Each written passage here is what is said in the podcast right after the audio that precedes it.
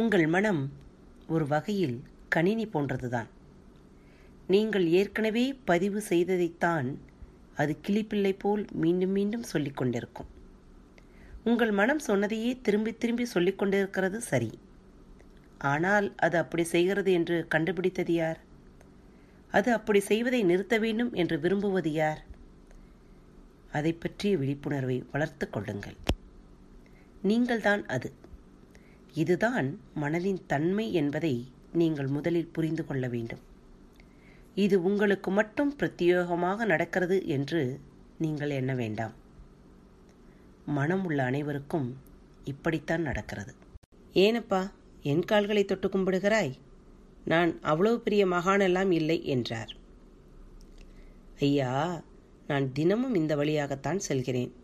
நீங்கள் தியானத்தில் இருப்பதை பார்ப்பேன். பின் அப்படியே சென்று விடுவேன். இன்று என் மன கஷ்டத்தை தங்களிடம் கூறி அறிவுரை பெறவே தங்களிடம் வந்தேன் என்றான். அப்படி என்ன உனக்கு மன கஷ்டம் என்று வினவினார் பெரியவர். எனக்கு வயது நாற்பத்தி ஐந்து ஆகிவிட்டது. எனக்கு ஐந்து பெண் பிள்ளைகள். அவர்களை எப்படி கரையேற்றப் போகிறேனோ என்கிற கவலை என் மனதை ஆட்டி படைக்கிறது.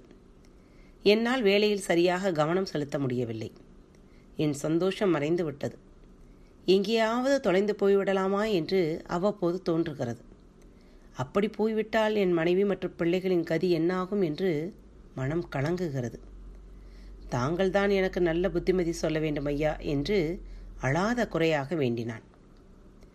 பெரியவருக்கு அவன் நிலைமையை பார்த்து பாவம் ஏற்பட்டது.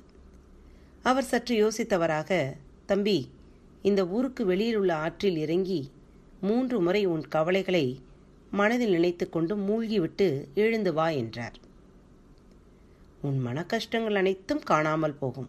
நல்லதே நடக்கும். சென்று வா என்றார். வழிபோக்கனோ முதியவரை வணங்கிவிட்டு சென்று விட்டான்.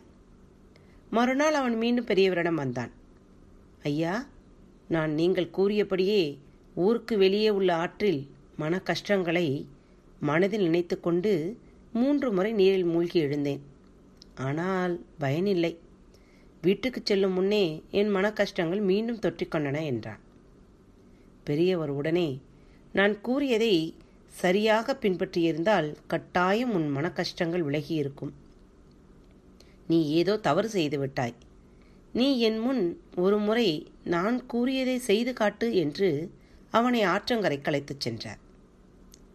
வழிப்போக்கனும் நீரில் இறங்கி கண்களை மூடிக்கொண்டான். பின் ஒரு முறை மூழ்கி எழுந்தான்.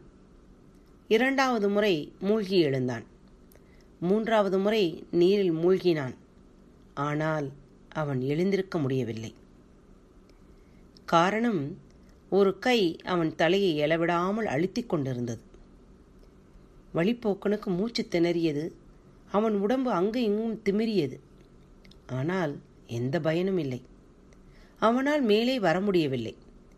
கடைசியாக தன் முழு சக்தியையும் பயன்படுத்தி தன் உடம்பை உலுக்கி தன் தலையை பற்றியுள்ள கையை பிடித்து சடாரென்று எழுந்தான். அவனுக்கு மேல் மூச்சும் கீழ் மூச்சும் வாங்கியது. தன் உயிரை காப்பாற்றிக் கொண்டோம் என்று மனதில் எங்கோ ஒரு இடத்தில் ஒரு உற்சாகம் தோன்றியது. ஆனால் தன் தலையை நீரில் அமிழ்த்திய கையை நினைத்தவுடன் அந்த சிறு உற்சாகமும் காணாமல் போய்விட்டது. தன்னை கொலை செய்ய முயன்றவனை விட்டுவிடக்கூடாது என்று திரும்பினான். அங்கு தனக்கு அறிவுரை கூறிய பெரியவர் நின்று கொண்டிருந்தார். பெரியவரே நீங்களா என்னை கொலை செய்ய பார்த்தீர்கள்? என்று நரம்பு புடைக்க கேட்டான்.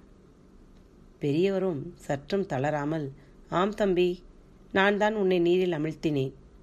உன் கவலைகள் அனைத்தும் ஆற்றோட போக வேண்டும் என்று நான் அவ்வாறு செய்தேன் என்றார். எண்ணங்களின் ஆதிக்கம்.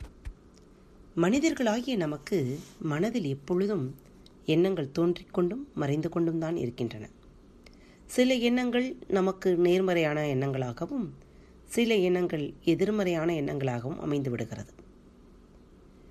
முக்கால் வீதம் இந்த தேவையற்ற எண்ணங்கள் நமது மனோத்திடம் மற்றும் விழிப்புணர்வு இல்லாத மனிதனின் மனதை ஆட்டிப்படைத்து விடுகிறது. மன அழுத்தத்தாலும் மனப்பதட்டத்தாலும் பலர் உயிரை விடும் சம்பவங்களும் நடந்து கொண்டுதான் இருக்கிறது. ஒரு கதை சொல்கிறேன் கேளுங்களேன். ஒரு வயதான பெரியவர் மரத்தடியில் அமர்ந்து தியானம் செய்து கொண்டிருந்தார். அப்போது ஒரு வழிப்போக்கன் அங்கு வந்தான். அவன் முன் விழுந்து வணங்கினான். பிறகு முதியவரின் கால்களை தொட்டு கண்களில் ஒற்றிக்கொண்டான். பெரியவர் தன் கண்களை திறந்தார். சிறிது நேரம் கடந்திருந்தால் என் கவலைகளோடு என் உயிருமல்லவா ஆற்றோடு போயிருக்கும் என்று பதறினான்.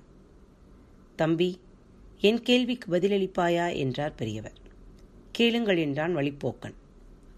உன்னுடன் என் நேரமும் ஒட்டி கொண்டிருந்த கவலைகள் நான் உன்னை தண்ணீரில் அமழ்த்தியது போது இங்கே போயின? என்று கேட்டார். வழிப்போக்கன் சிந்திக்க ஆரம்பித்தான். பெரியவர் தொடர்ந்தார். உன் மனதில் தோன்றும் கவலைகள் அனைத்தும் வெறும் எண்ணங்களே. மனதில் எப்போதும் எண்ணங்கள் தோன்றிக்கொண்டும் மறைந்து கொண்டும் தான் இருக்கும். ஆனால் உங்கள் கவனம் எந்த எண்ணத்தின் மீது இருக்கிறது என்பதுதான் உங்கள் மன கஷ்டத்திற்கும் மன நிம்மதிக்கும் வழிவகுக்கிறது. தம்பி ஒருவன் ஆழ்ந்த உறக்கத்தில் இருக்கும் பொழுது அவன் பிரச்சனைகளும் மன கஷ்டங்களும் வழிகளும் வேதனைகளும் எங்கே போகிறது என்று யோசித்துப்பார் உனக்கு உண்மை விளங்கும் என்று கூறிவிட்டு தான் வந்த வழியே நடக்க ஆரம்பித்தார் வயதான பெரியவர். வழிப்போக்கனின் கண்கள் பெரியவர் போகும் திசையை பார்த்து கொண்டிருந்தது. ஆனால் அவன் மனமோ அவர் சற்று முன் கூறிய விஷயத்தை அசை போட்டு கொண்டிருந்தது. மனதில் தோன்றும் எண்ணங்கள் வேறு அதை உணரும் நாம் வேறு என்ற புரிதல் இல்லாமல் இருப்பதே மன கஷ்டங்களின் ஆரம்பம். ஆம் அன்பார்ந்தவர்களே நமது மனம் என்பது ஒரு கருவி மட்டுமே. அதை இயக்கும் எஜமானர்கள் நாம் தான் என்பதை எப்போதும் நினைவில் வைத்துக் கொள்வோம். இப்படிக்கு உங்கள் அன்பு தோழி. வாழ்க வளமுடன்.